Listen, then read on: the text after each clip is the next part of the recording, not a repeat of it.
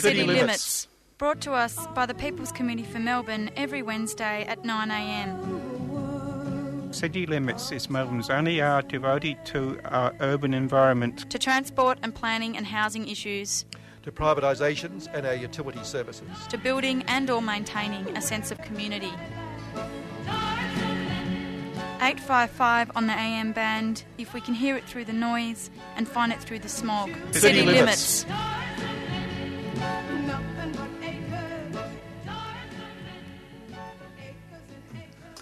Okay, the tar and cement takes off and it's radiothon time, and uh, Annie McLaughlin's got the short straw today pressing buttons. Poor old Corey's laid up with a cold.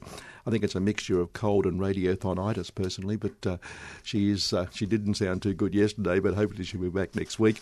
And it is Radiothon Day, Annie, Annie uh, Radiothon Day, um, and we have to raise 2200 it says in front of me here. 22 we'll better get on the bloody phone yeah. you've got to get your running shoes on. Well that's right. I mean mind actually, you you are an experienced man. I mean I do I've done this panel for you a couple of times and I'm sitting here going goodness doesn't he know it's already time to start? But you know you're you are just uh, the master of uh, schwa. Uh, this will get you nowhere Annie. This will get you nowhere let me tell you. Uh, the uh, well, what's the number? What's the number? What do they have to do? oh the number is 2200 no that's see. Uh, the number's four one. Actually, I always got confused when I used to come in early radiothon days. When I look up and see it, and I thought that's the running total. We've made nine million something, but it's, oh, not, fantastic. Not, not, true. That's right. Yeah, but no, it's not. It's nine four one nine eight three double seven, and people have to ring it up. And in fact, we've got a regular, uh, regular. Uh, uh, listener and, and, and in fact a subscriber to this station who sends us nice cards and things and she sent a wonderful one with teapots last week and um, but she keeps telling me that I shouldn't say uh, six listeners. because I always refer to it in the week that was. It's our listener, of course, which I think may be literally true. Maybe, listener. maybe literally true. But on this show, I keep talking about six. But she says we shouldn't talk about six because we really have a lot more. She assures us. And so here's the chance to prove it. I guess if the if we get more than six uh, ringing up, well, I'll go along with that. Yeah, yeah. So and we hope there are a lot more than six in this hour. Oh, yes, yes, Lots of money. We want lots of money. Lots and lots of money, and uh, we'll see how we go. Um, so, are your listeners it. people who worry about things like this? Do you want to be like the rich and famous? Do you want a tax deduction? Donate to 3CR Radiothon. I can't promise you a tax refund like Mr. Murdoch's $882 million, but I can promise you a legal, legitimate tax deduction if you donate to the 3CR Radiothon. Do like the rich and famous do. Direct your taxes to your favourite cause, your favourite program on Community Radio 3CR and tell Toxic Tony where to go. Donate now. Don't leave it till tomorrow. 039 419 8377 and if you're computer literate 3cr.org and I can't resist. This is apparently music to donate to. Oh, right, okay. Get it going. what? Oh, yeah, you'll leave it on because we're well over the minute. I've got to pour tea now. We have a pour tea. Here we go. Donate, donate. Yeah, there's the tea being poured, jazz in the background.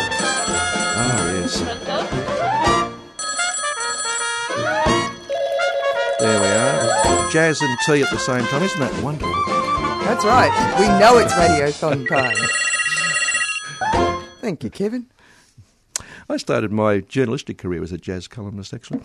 Many, did you really? Ago. I did many, many I remember uh, getting uh, my journalism degree and uh, having the uh, person down at the editor at the Standard at the time saying, "Can you write music reviews?" And I always thought that uh, actually, when you learned to write, that you could turn your hand to anything. Mm. But no, no, it's the same with in journalism as everywhere else.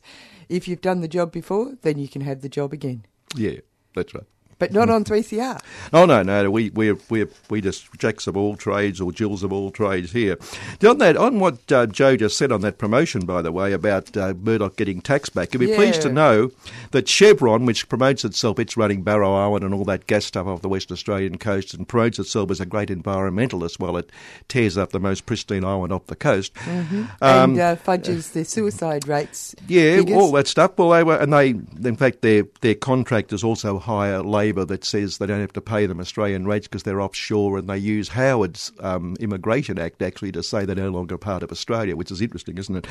Um, anyway, they didn't pay any tax.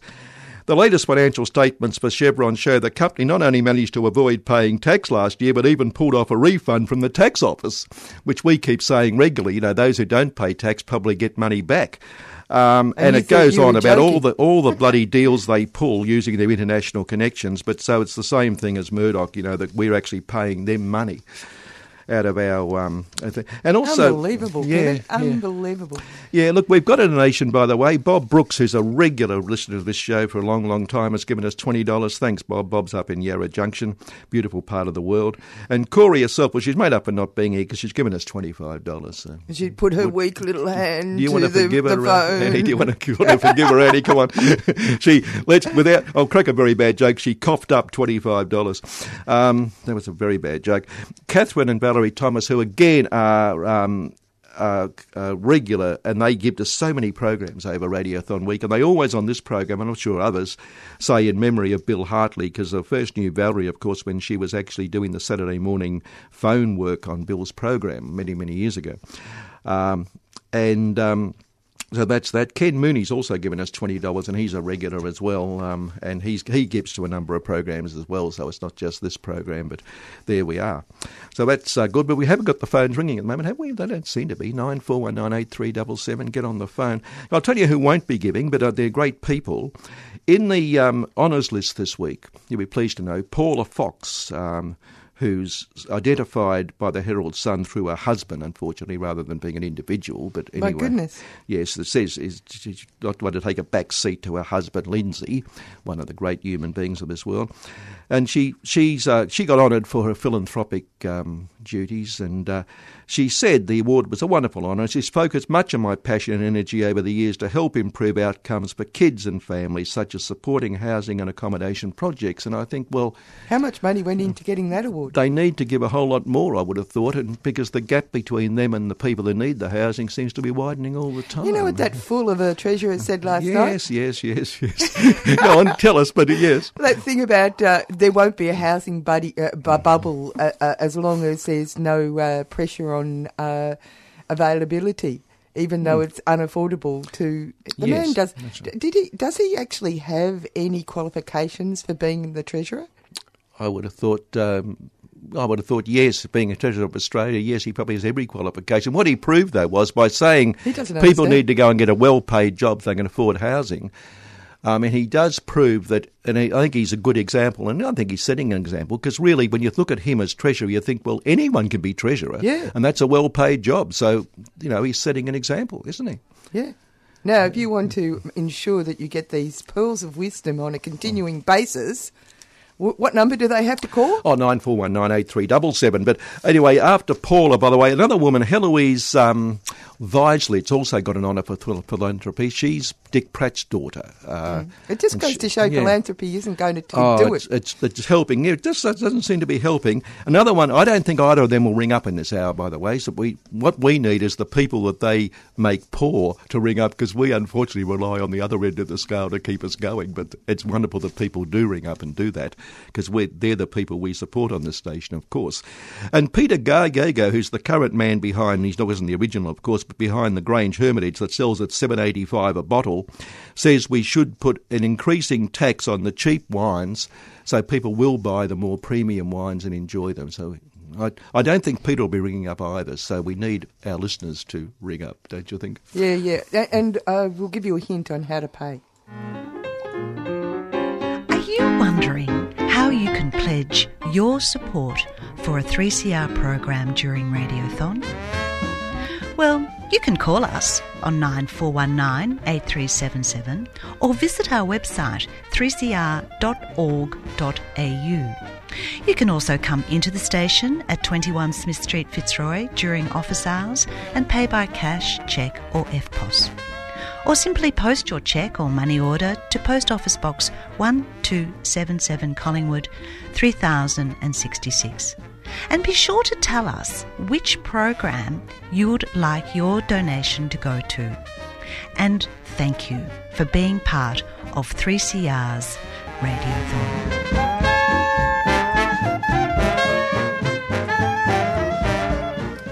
Well, that was nice and jazzy. Again, yes, it's wonderful, isn't it? Let's hope it's jazzed up the phones because that's what we need to keep ringing. Um, just Annie, I, I, thought also I might mention to you, um, you'll find this interesting. The Herald Sun again, another union attack. Union backs bikey mate. He- headline. Here we go. And it turns out a union bloke is shelling out up to two hundred thousand. Un- well, unfair dismissal claims. They've got every right to do them, but not according to the Herald Sun. They're shelling out. The union's shelling out the money. Well, that's the union's role if someone's unfair dismissed and uh, Yeah, that's and their goes job. to court. That's right.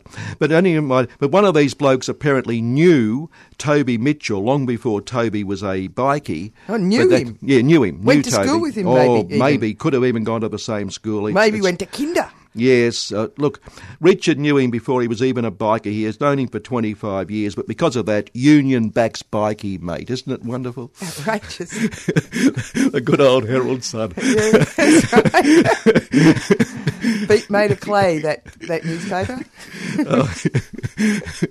They've done it again. They've done it again. And I, but, but I, I got some good industrial news for you, by the way. Okay. Because you know how, generally speaking, people say women um, only get 30% or get 30% less than men. And, well, we've found out that in the in, in IT industry, the technology industry, they don't get. They, they only they get 20% less. It's a lot better. Isn't that good? Oh, is that outrageous? That's great. They only get 20% less than men. Unbelievable. Yeah, and the workforce, there's only very few of them. Only 28% of the workforce are, are women. But that's interesting, actually, isn't it? Yeah, You yeah, know, that's right. But there you are. Another one, actually, speaking of the Herald Sun, I sometimes on Mondays, just for exercise, I count the number of men in photographs in the sports section versus the number of women. Oh, that's a clever Usually it's about 70 to 2. You get a couple of netballers reaching for a ball or something. Last Monday week, I counted it, it was 87 nil. My God. 87 nil. And This have is you true. not- and have you noticed? Because I don't actually. Uh, this is probably uh, puts me in a, a a minority. I was going to say a vast minority. yes, yes. uh, I actually never read. Um, a majority minority. I actually never, never, never read the uh, sports page. So, of course, um, that uh, means that I can look at it completely objectively because I never actually read it. Hmm. If you never look at it, you can't read it objectively no, no, it doesn't mean that. Yeah, but it, the amount of pages that are, are migrating towards what's called the news section is. It appears to me that it increases. Mm, it's bumping into the comics. It's unbelievable. Yeah, it's um, it is. But this one, they actually, the, I thought, well, netball finals coming up, they'd at least have a netball. But no, they had one, four paragraphs about Melbourne playing that night. That was it for netball. But there were two. There were a cup. There was a photo of American men playing basketball in America. Oh, isn't that amazing? But no- so, so it's no going women to in be Australia. so uh, the sports section, which and that's the other thing I have noticed about the sports section. It constantly pretends that it's news. So you've got these journalists who are talking in the sort of terribly important manner about some event, something that's supposed to be terribly important in sport, in Hmm. as if it's uh, world affairs. It's world affairs. Yeah. The only time it's world affairs is it's if it's FIFA and it's siphoning off huge amounts of capital and uh, ensuring that lots of uh, people die in Qatar because there's no union representation. Yeah, or they could analyse how sports become big business rather than sport in so Well, many they could. facets. They could, but they don't, don't do that. but they'd have to come to 3CR and be on Trevor Grant's What's the, They would. What's the Score What's Sport? the score sport But Fridays? we're on we're on uh, City Limits, so who We do are. they have to ring right. to support City nine Limits? four one nine eight three double seven. Cam Walker from Friends of the Earth has rung up, by the way, and he's given us forty dollars on your Cam. Terrific stuff, wonderful. I have to Um, go for that. So, so we need lots more. We need a long list of people to come in and give us some. Uh, some more people who've given, and I'm sure there's lots of people giving, giving because we do have to. Actually, seriously, because every year, recent years, 3CR people think, oh, it's not going too badly. In the early days of Radiothon on this station, and we are in our 40th year, uh, Radiothon literally meant your survival. If you didn't get the money or enough money, you literally went down the gurgler and didn't survive. Um, no, I just figure that we're all going to have to have donation books that we uh, leap out of corners Yeah. and grab people to in say, more recent "Donate, years, but donate." but it's this last year, 3CR literally spent more than it got in, so we actually lost. And so we are reaching a critical point. So it is Yeah. really important that people ring up to keep, if they really appreciate what we do, not not just this show. In fact, we'll, we'll exclude this show. If you really appreciate what 3CR does around the place in all sorts of ways, then it is important that people ring up. Yep, like Sean Flood, who's given us $15. Hugh Barron, $50. Keep up the good work, he says. And April and Roger, 100 in memory of Doug. Oh, terrific! Yeah. Uh, that's that's wonderful of them, and thanks for them. Uh, April and Roger, of course, are from uh, the Housing for the Aged Action Group, or is April is Roger's partner, uh, and they um, it's wonderful because they've got their own program as well, the Housing for the Aged, so they've got to raise Yes, money that's right. themselves. Yeah, And yeah. of course, what? Why do they uh, want to support city limits, Kevin? What's so fantastic about I'm Kevin? sipping tea. They want to support, well, perhaps because they like hearing tea being poured, but more particularly uh, because we do cover, uh, we're probably the only station that actually covers urban environment type issues. And in a general way, we cover energy, we cover transport, we cover planning, we cover housing. Uh, all very depressing because they're not, you know, they're not not areas where we're having a lot of wins, but we do have the occasional ones. Well, But what- I, I was I was uh, listening to City Limits one day, and you were talking about the river keepers, and I thought, Yeah. How extraordinary that the Yarra River has a river keeper. That's right. Yeah, yeah. Fabulous stuff. Yeah, there's a new one now. That bloke retired. There's a new one. Yeah, that's him, right. but yeah. Exactly Um, right. that, Did you uh, hear last night that uh, the uh, Hope Street bus service has been re? Yes, Uh, they- in fact, they've been advertised. I brought in last week for our transport bit, but I didn't get round to it. They're actually advertising for some public consultation on the actual route because there's a, there's a suggestion because it's older people using it and it was closed. People, let's update people. It was closed because very few use, very little usage, Yeah, but the usage was Street. was older older residents in Brunswick and Hope Street. Um, who uh, needed it to get to Sydney Road, but some of those older residents are now arguing that it should extend down to the major shopping centre now. That that dreadful place, Oh, Barkly always- Square. they're always they- after something they- extra. That's right. They want to go down there, but it, but it is good at least that this government is going to reopen it because those people were becoming quite isolated. Yeah. No, that's that's genuine public transport. Yeah, yeah, it is. Making It is. community. And you run it. You probably run it at a major loss, but what the hell? I mean, you're providing transport for people, which is That's exactly right. Yep, that's that's very very correct. Look, we'll go. I'll tell you what. We'll go and go. Uh, speaking of transport, we'll go to John McPherson, who we had in last week. We only get John to give us a bit of a promo, and we're going to extract some money out of him as well. So we'll take a quick break and get John on the line and let him tell us what a great station we are. Okay, now John wasn't answering his phone. He might he had the cold last week. He might have gone to bed. So we've rung Paddy Moriarty, who we're going to get on later in the show. But um, I think regular listeners know um, he's a professor now, isn't he? Paddy, you're a professor, Paddy, aren't you now? Yes, uh, uh, Professor Moriarty. That's it. and uh, Paddy, of course, comes on regularly to talk about uh, work he does researching in transport and energy and other things. Paddy, um, I wanted to raise the question of um, of batteries, etc., because uh, recent there's a bloke called Viv Forbes who regularly writes on behalf of a group called Carbon Sense Coalition, and he's come out attacking any prospect. He says batteries will never be able to um, cover and allow solar to be the, the actual main source of, of energy. And he says we must therefore use batteries to store baseload coal, nuclear, gas, or hydropower rather than um, than solar or um, or wind. Um, comment on that? Yeah, well, uh, for a start, um, it's not clear that you'd need to store baseload power. So the thing is that the that the two main um, renewable energy sources, wind and solar, are intermittent, and um, uh, this raises um, big problems. For instance, uh, Europe has, or especially Germany, has has a lot of photovoltaic cells. Now, uh, in winter, it may be that for several months of the year you won't get much solar at all. So, um, uh, of course, at present it doesn't matter because it's only supplying a tiny fraction of of electricity, you know, less than one one percent.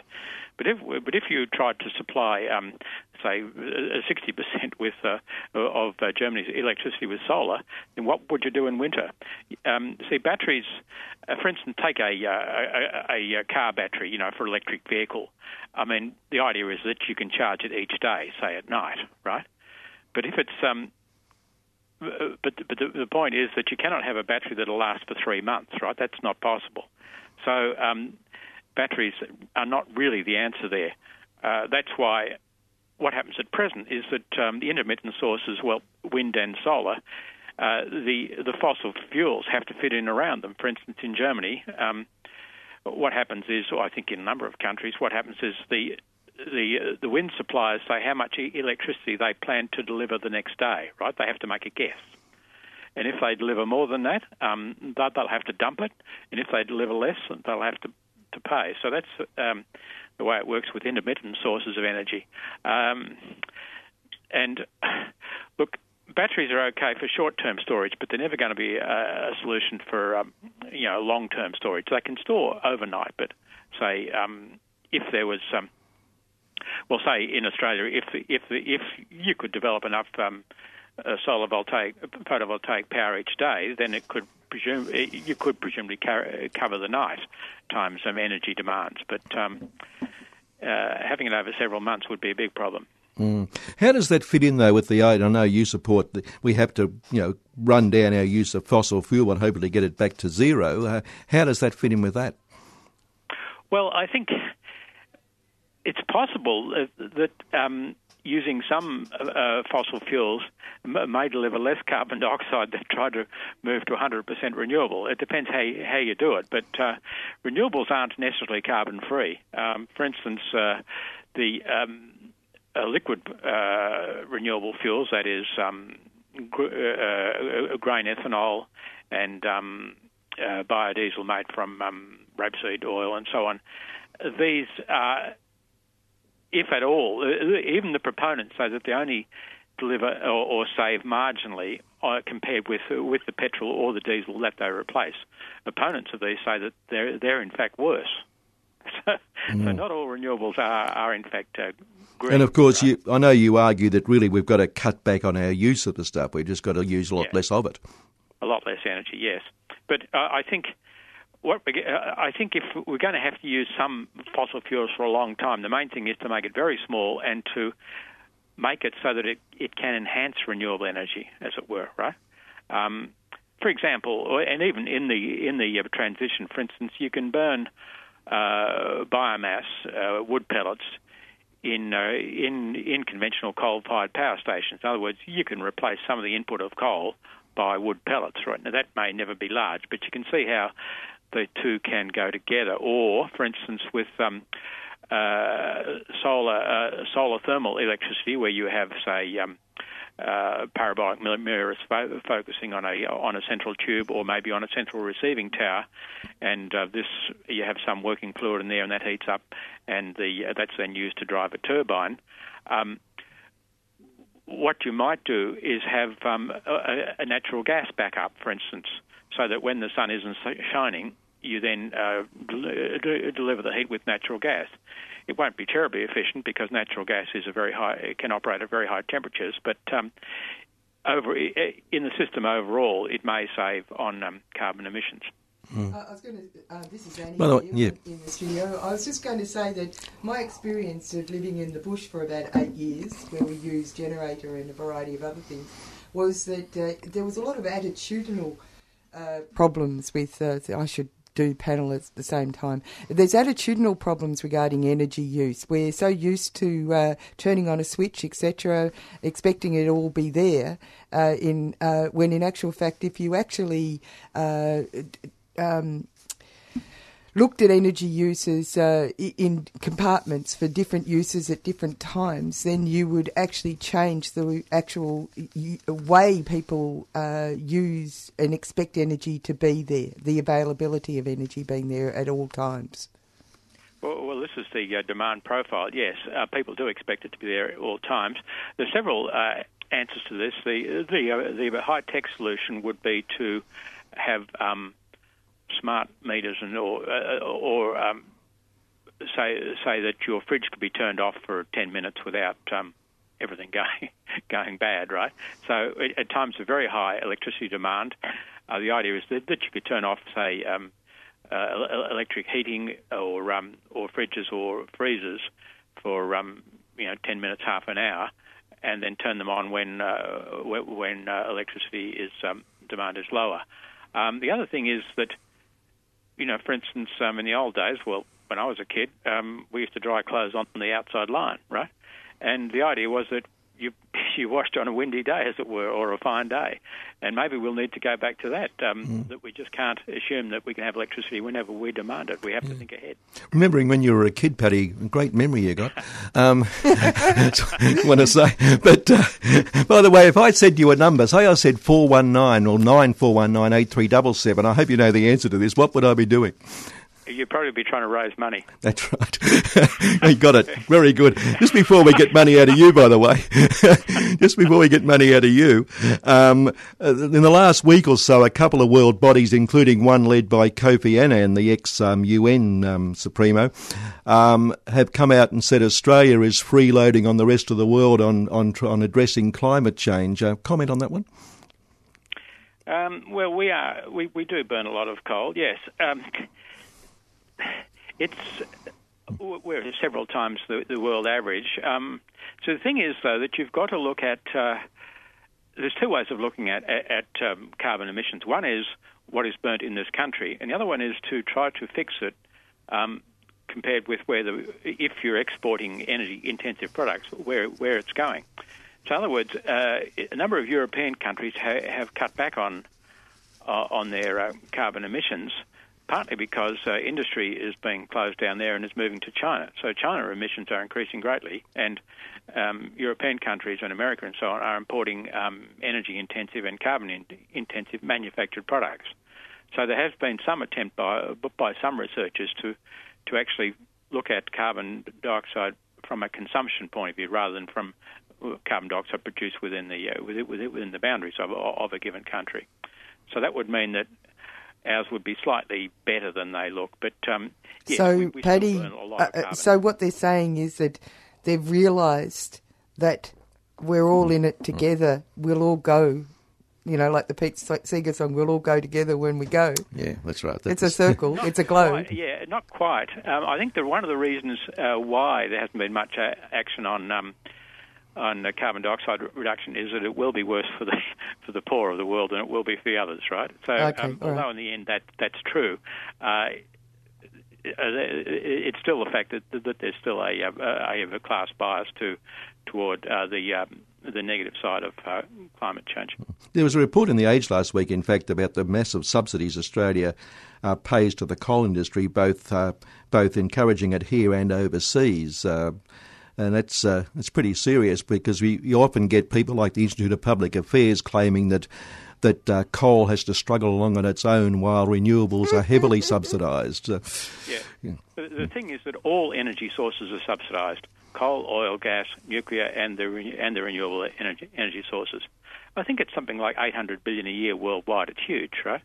So, um, and this means that it's it's very hard to figure out when you're talking about comparative costs that it's cheaper or more expensive to generate electricity this way or that way. It's a bit of a mess because nobody really knows what the actual costs are for these various things. these All people countries- love market forces, but aren't market forces heavily distorted by that sort of subsidy? Of course they are. Yeah, yeah. Look, um, uh, free market is. Uh, it's more or less a rhetoric used, right? Nobody really really wants it, but it sounds good. yeah, right. Speaking of wanting, we want money, Paddy. I'm going to. This is the end of this. I'm going to. All right, yeah, Put, yeah, I'm going to get rid of you now and get money out of you.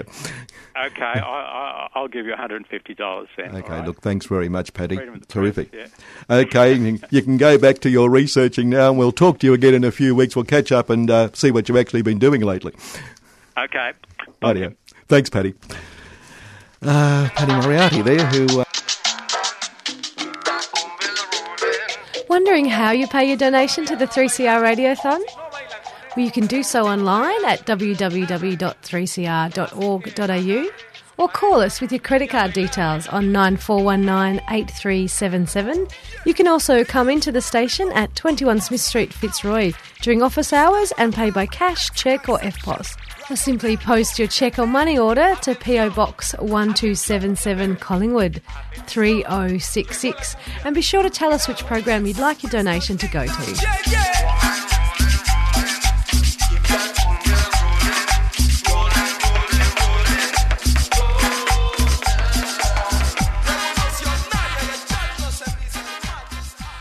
we had a lot of uh, conversations to go on. Sorry, I cut cut you off. Uh, Oh, that's all right. I, just, I was just back announcing Paddy, but that's all right. People, No, know, people d- know him. He's a pretty regular on this program. no, tell, who was it? It's Paddy Moriarty, who's a professor now. He's at Monash. He's in engineering out there, but he's he's a very good engineer. He doesn't build roads and things. He researches stuff like energy and transport and all that sort of thing. What a fantastic fellow, and he gave Yes. us one hundred and fifty bucks. Exactly. It, it, I tell it every time. An interesting story because he, he's at Monash. He sits there in his office and just writes away and writes papers and gets published all over the place. Good on him. And he, but he last year the department he's in moved from Caulfield where he's at because he lives near there um, to uh, somewhere Clayton. to a different yeah different campus somewhere.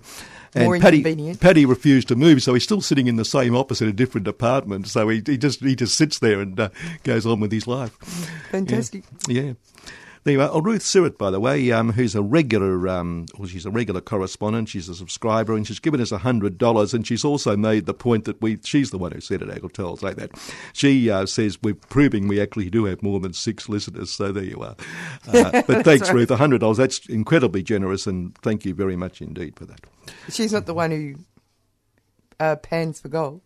Well, she did. I just said she panned. Apparently, I don't know if it was a joke or not, but they said she's been out panning, and maybe she does. Um, anyway, No, no, it's probably true. Along, yeah, yeah, Yeah, yeah. Anyway, that's hundred dollars worth of gold. Yeah, what's the, what's the number, Kevin? Uh, hundred dollars. No, I see nine nine four one nine eight three double seven. That's the number, and um, we want people to keep leaving. Another one, by the way. Um, on the industrial front, because we've got time to do it today. Um, apart from that item I just mentioned about um, about twenty percent rather than thirty percent, which is a great breakthrough. Um, nurses, uh, I find this amazing. Nurses will be losing jobs because of because of um, they're hiring skilled foreign labour, so-called skilled foreign labour. I suppose it is skilled, but nonetheless, I thought these things were they were supposed to check whether there were people in Australia uh, who could do the job, and if they can, they can't use four, five, seven visas and that sort of thing, and yet. Hospitals and whatever are, are bringing in um, skilled migrants, and nurses here are missing out on jobs. Now that seems to me to be contradictory to what the thing's supposed to be about, isn't it? Oh, well, that is contrary to what it, we thought it was about. But uh, in actual fact, uh, having uh, done reports on the 457 visas and a range of other visas, the uh, government seems to have uh, backed the notion of manipulating the labour market by using visa systems. And although Australians often think that it's supposed to be about uh, filling shortages and that they need to advertise for local people to fill those positions, actually, this is one of the uh, uh, stumbling points that, in actual fact, there are no limits on what these people can do. The employers don't have to advertise, they don't have to check to see if there are people available in the local scene. Uh, when the Labor Party was in, there were some uh, uh, some. Uh, Checks and balances, or whatever, yeah. but uh, in in the present situation, there are none. But he, well, actually, there was a the fallout This thing. is why you don't vote for them. No for any of them. but but uh, the, um, the the regular fallout, Melbourne University fallout thing from the Age last week uh, covered this side on the, the recent Four Corners program about people in the agricultural industry being so exploited with four five sevens. No, And no, it- they're not four five sevens. Oh, no, no, what- they're not. They're four uh, four one. Different number, are they? Yeah, they're a different number. Okay, rightio. Whatever. this is the Um, work, working working uh, visas, working holiday visas. whatever. Uh, they um, they suggest. Wait, this is a terrible thing to say. 418, They suggest the big supermarkets, Coles, Woolworths, etc., should be ultimately responsible for people at the bottom of the chain being totally exploited. Now, Yeah, yeah, yeah. how could you right. blame It's- poor it's- old Coles and Woolworths for that? Isn't it terrible? Yeah, yeah, and uh, allowing uh, labour hire companies to exist without any regulation. Oh, oh, goodness me! I think they uh, they do protest too much. Well, I read a bit. Um, I read a bit um, in response to the the episode. Coles, Woolworths, and KFC, among others, reaffirmed their commitment to ethical sourcing, etc., which is what they say every time there's another death and massive death in um, in, in Bangladesh. They always say, "Oh, we're going to we'll, we will check and make sure our." Our suppliers do the right thing, etc., etc. We've, Yes. we've got uh, Helen Vandenberg. on Oh, have line. we? That's good because I was trying to get Helen last night, and uh, And uh, I left a message. They're always out, the Vandenbergs. They're always going to meetings and things. Helen Vandenberg, I think people, I think most people know, but Helen is one of many great activists in the northwestern suburbs of Melbourne. Um, and she, um, she, of course, has been heavily involved more recently in the uh, campaign around the Tullamarine toxic waste dump. Helen, we don't really want to talk much to you this morning. You're just going to get money, really. But um, Yeah, thanks for fine. You can have thanks for coming on. But uh, how much will we get? 60. 60. Oh, look, thank you very much. I'll put you down. 60,000, Six- But it isn't. It's just 60. Okay, 60. Well, look, I'll put you down for 60 and you get $60 worth of promotion now. You're going well. um, um, Well, I was out at a meeting about the, the flare and its performance on the Toxic dump last night. okay, I was going to I've got to get back to you. We'll have a talk shortly and get back on air about the latest updates on that. But what is the latest update briefly? Briefly, the flare is destroying some chemicals and not completely others, and the ones that it's not completely destroying are ones we have every right to be concerned about. And of course, we're going to go through another buffer land rezoning um, saga. And of course, there's still the issue of groundwater contamination, which continues daily, for which they have not yet been fined. Yes, we made attempts to talk to the company about this some time ago, but we haven't I'll had try much again. success They there. said that they will respond to you. in Yeah, they future. did. We had a bit, a couple of email um, correspondence, but uh, didn't seem to come to anything in the end.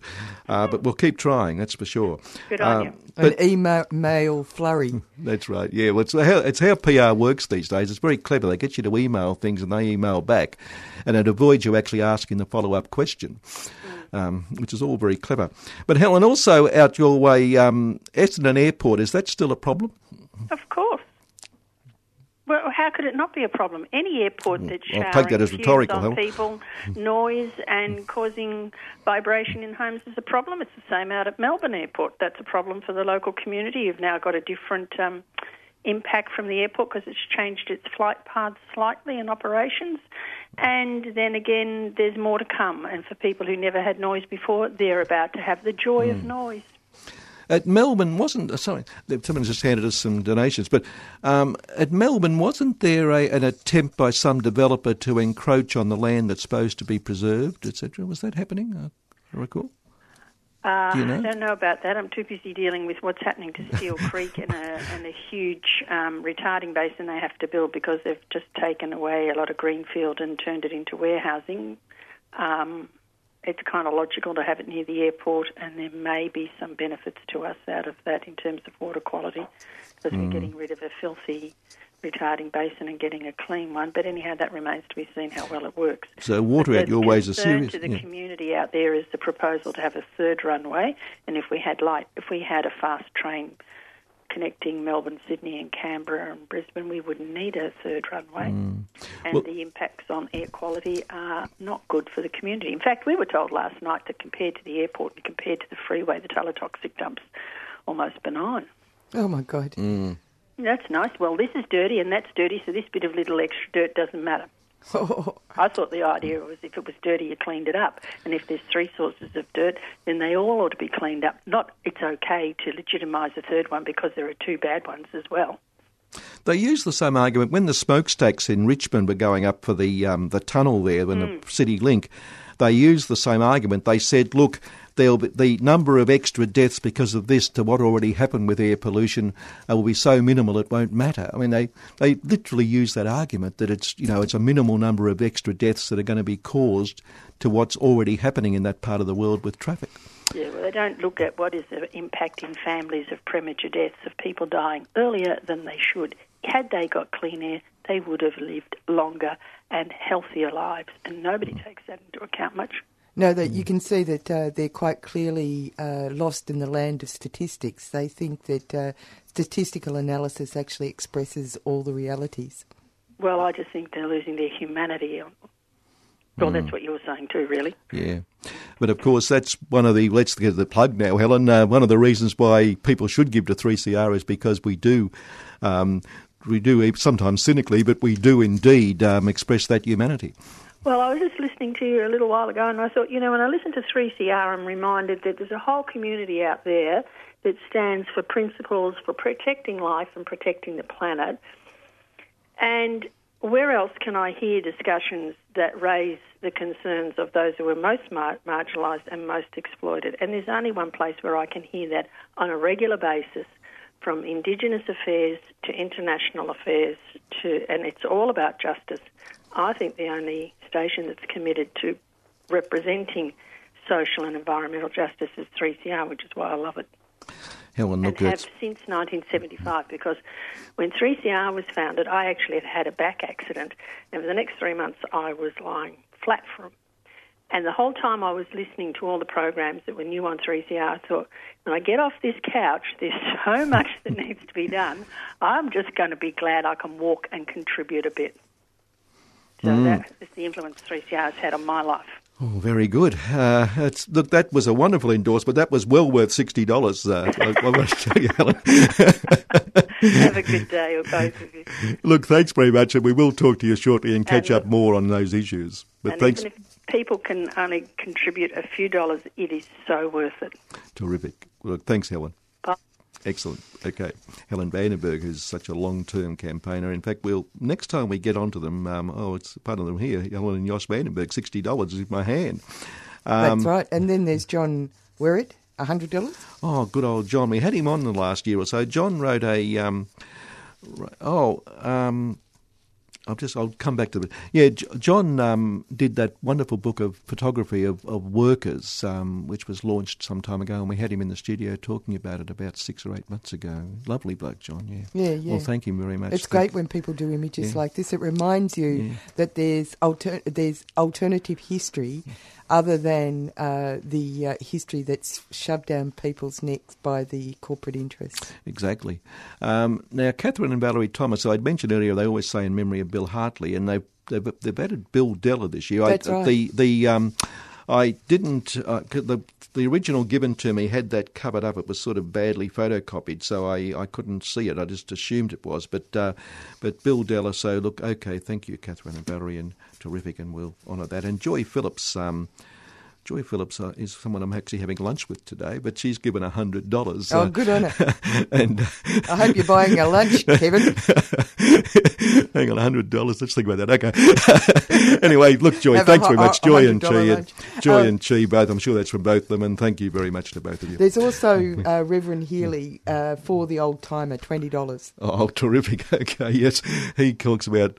I was going to mention the other day because I last time it rained, or it, when it rains, I sometimes come in on public transport, and I got the train to um, Parliament Station, and I walked up via the you know along Albert Street, the gardens. A lovely walk in the morning, actually. It is. And um, but I walked past St Patrick's, and I thought of him, and I thought I should say to him. I went in and said a prayer for him, but he might he might collapse if I said that.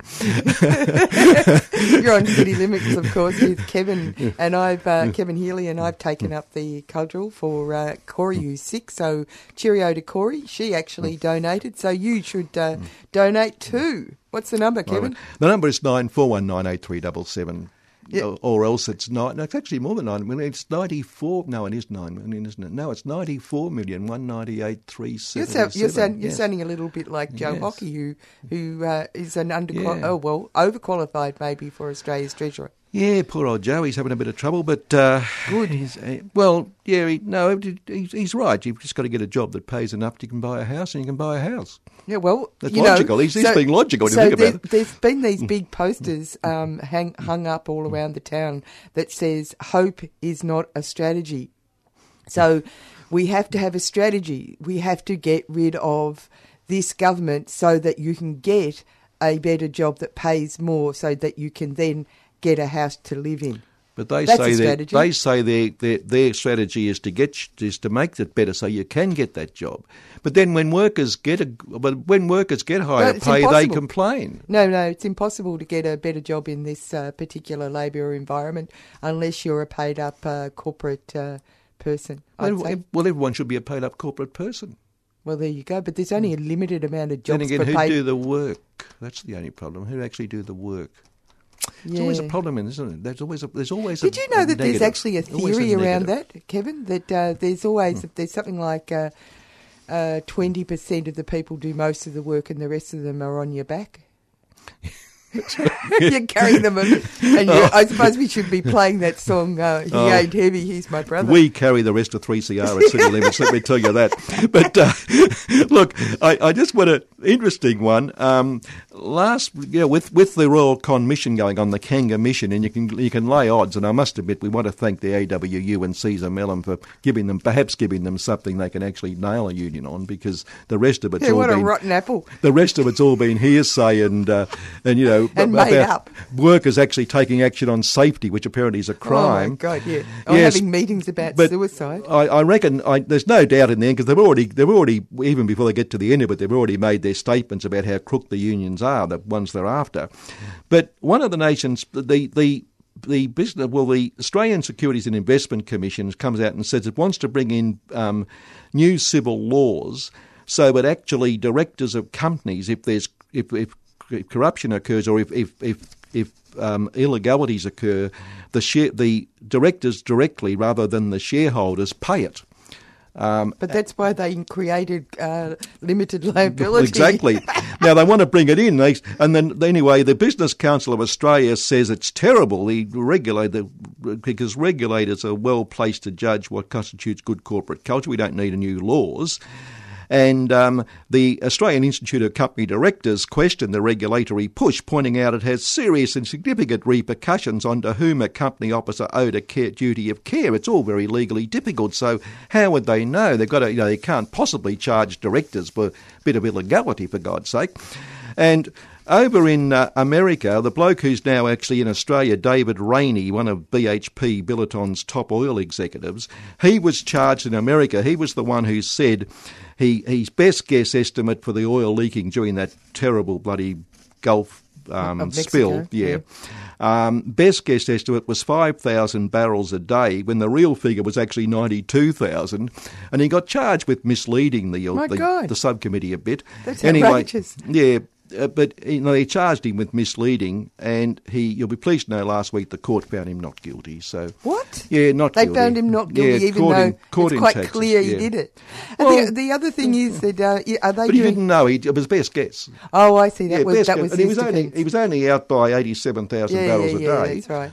And Yeah. is that that thing where um, people who are at the top, you know, get paid all that money because they take responsibility? Um, they take responsibility for passing the buck down. Yeah, unbelievable. So the rules Yeah. have changed. So in the past, people fell on their sword, but not not anymore. Oh no, no, no! oh no! And I was I was going to ask, is, Well, Rupert Murdoch was the only one who didn't know his whole place was corrupt. oh my goodness! Yeah, Yeah, that's right. of the Paul world. Diddums. Yeah, yeah, was the, was the janitor or something. Yeah, even though, and and the other thing is uh, is uh, it now that uh, uh, corporate uh, fellows uh, go off to Australia to take off the heat, like the they used to send. Uh, uh, the English aristocracy, when they were on the nose at home, they used to send them to Australia, remittance men. And uh, what about celebrities? When they'd done two bad things, they go off to Australia so that they can redeem their reputations. Is that what's going on? Yeah, Is yeah, that why he's been sent here? Yeah. Yeah. Well, I don't know, but it, I, we can't, we don't know that, do we? No, But- we don't. I think it's just because he's such a good executive. I mean, anyone can miss out. Anyone can underguess by eighty-seven thousand barrels a day oil leaking into the ocean, can't you? Go for it, mate.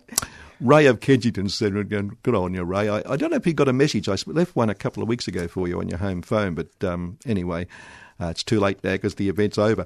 Um, Ray, um, fifty dollars anyway, and thank you very, very much because I know this isn't the only show Ray direct um, donates to either. So some people give Although lots of does, money. he does get his say. Oh, he gets his say. He certainly does. Not on the ABC anymore. They know his voice, but, But he- he's a smart he- fella. He's Ray always gets, worth listening he to. He gets on three CR, good old Ray, and um, always has his say. And um, twenty dollars from Emily Hayes. And look, Emily, thanks so much. And um, I was like the other day, I was don't know, I was riding my bike along somewhere, and I, I thought of Emily for some reason. It came into my mind. But anyway, you, you must have known you you were you I must were, have, yeah, um, yeah, because Emily's former, well, she's been around 3CR for years, and of course she had that, I don't think she still has, but that group called Milk, the music, the group, they, used to play pubs and things. Oh, cool. They were called, weren't they called Milk? I think they were. I don't know. Whatever, I think they were. Anyway, but Emily, Yes, thanks the answer very is much indeed. yes. Emily, very much indeed, yeah. We're coming to the end. We've only got six minutes to go for people to Oh, ring well, up quick, and get on- donate. get on the bloody phone. This is And I'll tell you how to ridiculous. pay. I'll Yes. tell you. Wondering how you pay your donation to the 3CR Radiothon? Well, you can do so online at www.3cr.org.au or call us with your credit card details on 9419 8377.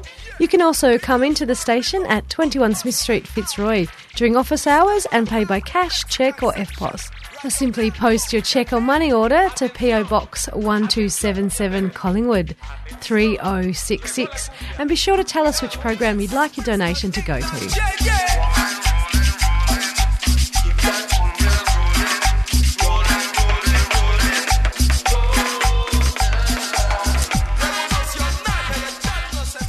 Okay, and we're back on air, and How um, groovy is that's that? how I do love it. a bit of, yeah, um, that's right. reggae. We, we had to get the mics on again and try and get. So we're just limbered Annie to up now, we're Annie just to sit down and stop dancing, and we were in business. We're back in business again. She's back in the chair, and all's well. Um, and uh, Don't know about that, but You'll be pleased to know, um, by the way, that um, the, um, the with just talking about courts attacking unions, etc. Recently, that story you did, we mentioned it last week again about Horizon, That's and the, right. the the commissioner who ruled on that is the bloke whom the the. Financial Review regularly says is the only decent commissioner there. The rest are most of the others are Labor appointments, and they're terrible people and pro-union and come out of unions. And there's a bloke who comes from, he's an ex Freehills lawyer actually, called Graeme Watson. Now, he made that ruling. And in the last week or so, he's also made a ruling saying inflated penalty rates paid to stevedores should be cut because they are unsustainable and out of proportion with rates other workers receive. Graeme Watson has ruled. and not only And- that, uh, he can prove they're inflated. That's right. Oh, they're inflated. So he's actually ruling that they cut back on wages and conditions for wharfies now as well. So isn't isn't that It's very emotional wonderful? and emotive language for a for a judge to uh, use. I'll have to say. Yes, I will. But Graeme doesn't. No, he's he's a balanced judge. He's he he Yeah, yeah. he looks at both. See, people from employers' side are able to look at it from both sides of both points of view, um, and then they come up with a sensible decision. Whereas union people are quite biased, which I've found. I've, I know a or, lot of or people. a genuinely even-handed well, adjudicator. Worse, I, I find a lot of people who come out of unions and go into those positions go out of their way to rule for the bosses to prove they're not biased. It's, tr- I mean, it's, it's been a pattern over the years for a lot Well, of them. Australia is absolutely riddled with uh, self-regulation. You know, self. Yeah. yeah. Uh, uh, pe- people uh, being careful about what they do. I had a friend who um, was on an unfair dismissal from a from a hospital, and we the commissioner was a bloke we knew well. We'd known him for years, um, and she thought it was a lay down misère job. And he ruled for it was it was a lay down misère job. He ruled for the boss over the Christmas break, so by the time they found out, the time to appeal had expired. Oh, how outrageous! Yes, that's right, exactly. Michael Doran, thirty dollars. Look, thank you. Michael, very, very much indeed. He will drop off, and he loves the show. My God, Michael, got to think about that. But okay, look, thank you, Michael, and I'm glad you love the show. That's terrific, and keep up the good work again. From Anne Couris has given us twenty dollars, and Anne, look, thank you very much as well. And we do have an anonymous donor, which is terrific to see, and it's just come in. Someone's given us and doesn't want their name mentioned. I'll use that plural there, his or her, um, to just even give it away even more because they do want to stay anonymous. But five hundred dollars. So Oh, that that that's wonderful, isn't it?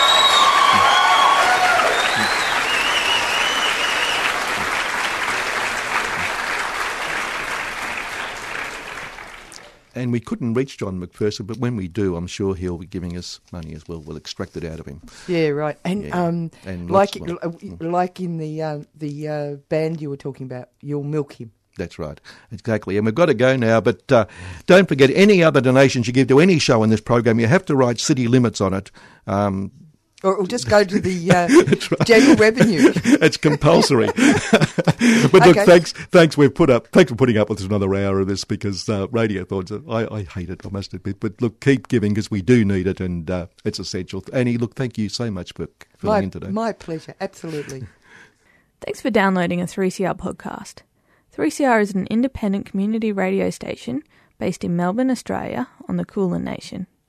For more information and to find out how you can support 3CR, go to www.3cr.org.au.